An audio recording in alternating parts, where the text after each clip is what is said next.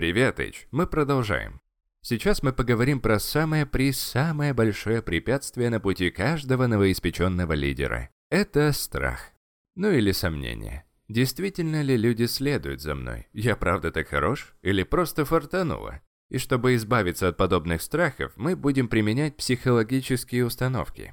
Взять, к примеру, армию. Это четко выстроенная иерархическая структура, которой хочешь не хочешь, но приказы нужно выполнять, и человек, который за них в ответе, несет за тебя серьезную ответственность. В обычной жизни все иначе. Частенько возникают ситуации, когда ты становишься непреднамеренным лидером. Допустим, позвал народ в клубешник, но там такой отстойный музон был, что аж э, пар из ушей шел, да и люд какой-то там не очень. Как итог, непреднамеренные лидеры чувствуют вину за то, что позвали друзей в этот клуб. Забудь, твоей вины там и отродясь не было. Ты никого не принуждал, эти люди пошли туда добровольно. А значит, только они в ответе за свои ощущения. Твоя задача на данном этапе – определить, какой ты лидер. Иерархический, когда ты в реальной ответственности за других, либо непреднамеренный, когда ты не несешь ответственности за выбор этих людей. Когда ты не можешь определиться, это называется синдромом самозванца. Когда ты понимаешь, что ты не на своем месте. Причиной этому также может быть заниженная самооценочка. Может, ты и профи в своем деле, но твоя неуверенность не дает тебе это как надо прочувствовать. В таком случае модуль «Уверенность в руки и вперед». Там вся инфа, как поднять самооценочку, имеется. Если люди начинают брать пример с тебя, но ты не хочешь поднимать себе давление и быть ответственным за этого человека, можешь сформировать следующую конструкцию. Не знаю, что лучше для тебя, но это лучше для меня в данный момент. Это и есть первое лекарство от синдрома самозванца. Ты должен понять, что тебе вовсе не обязательно знать, как прожить жизни других людей. Тебя должно волновать только одно. Тебя должно волновать только то, что интересно тебе лично. Ты не тот, кто знает ответы на все вопросы.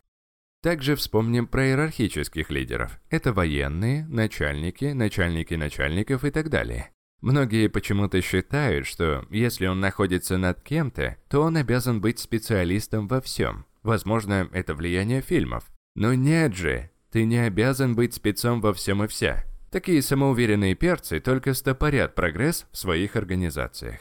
Твоя задача – не душить креативные идеи сотрудников, а дать им шанс раскрыть свой потенциал по максимуму. Ты должен мотивировать людей на действие, сформировать у них мышление, что они часть единого целого и работают в команде. Поэтому, когда ты не прицепляешь все лавры себе и понимаешь, что лидерство – это взаимодействие, ты хвалишь и выделяешь грамотные решения сотрудников, и в этот момент понимаешь, что ты не обязан разбираться во всем. Это задача иерархического лидера – направить людей и раскрыть их потенциал.